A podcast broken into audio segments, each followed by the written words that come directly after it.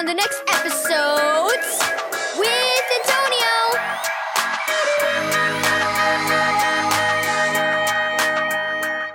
Thank you, Keys for Kids Ministries, for this daily devotional. The Bear Facts. Read Ephesians 5 verse 8 through 10 and 15 through 17. Bryden was excited as she and her father took their places on the tree stand. It was the first time Dad had taken her bow hunting. As Bryden squinted into the low sun, her gaze froze on something large and black among the trees. She nudged her father and whispered, Dad, look! What's that? It's coming this way.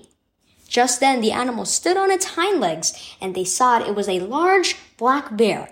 It raised its head and sniffed the air.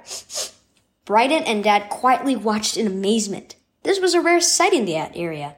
Still sniffing, the bear cautiously moved toward the edge of the woods. Sitting on its haunches where it could see the area beyond the woods, it gazed longingly at a field of unharvested corn. After several minutes of checking and smelling, the bear ventured cautiously toward the cornfield.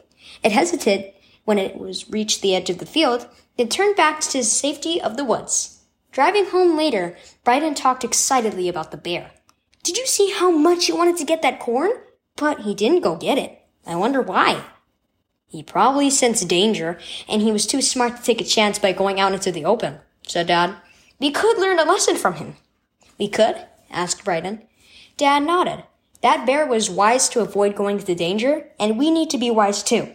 We need to think about how our actions affect others and avoid putting ourselves in situations where we might be tempted to sin.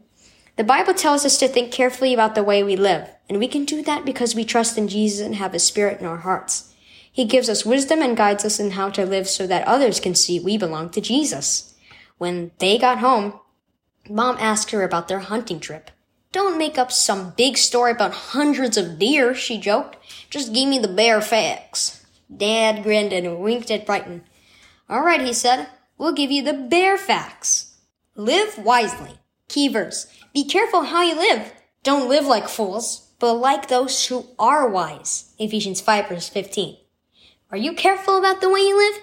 Do you avoid putting yourself in situations where you might be tempted to do wrong? Do you think about other people's feelings before you say or do something that might be hurtful? If you know Jesus, you have the ability to turn away from sin and show others his love. Trust him to help you make wise choices that reflect his light to those around you.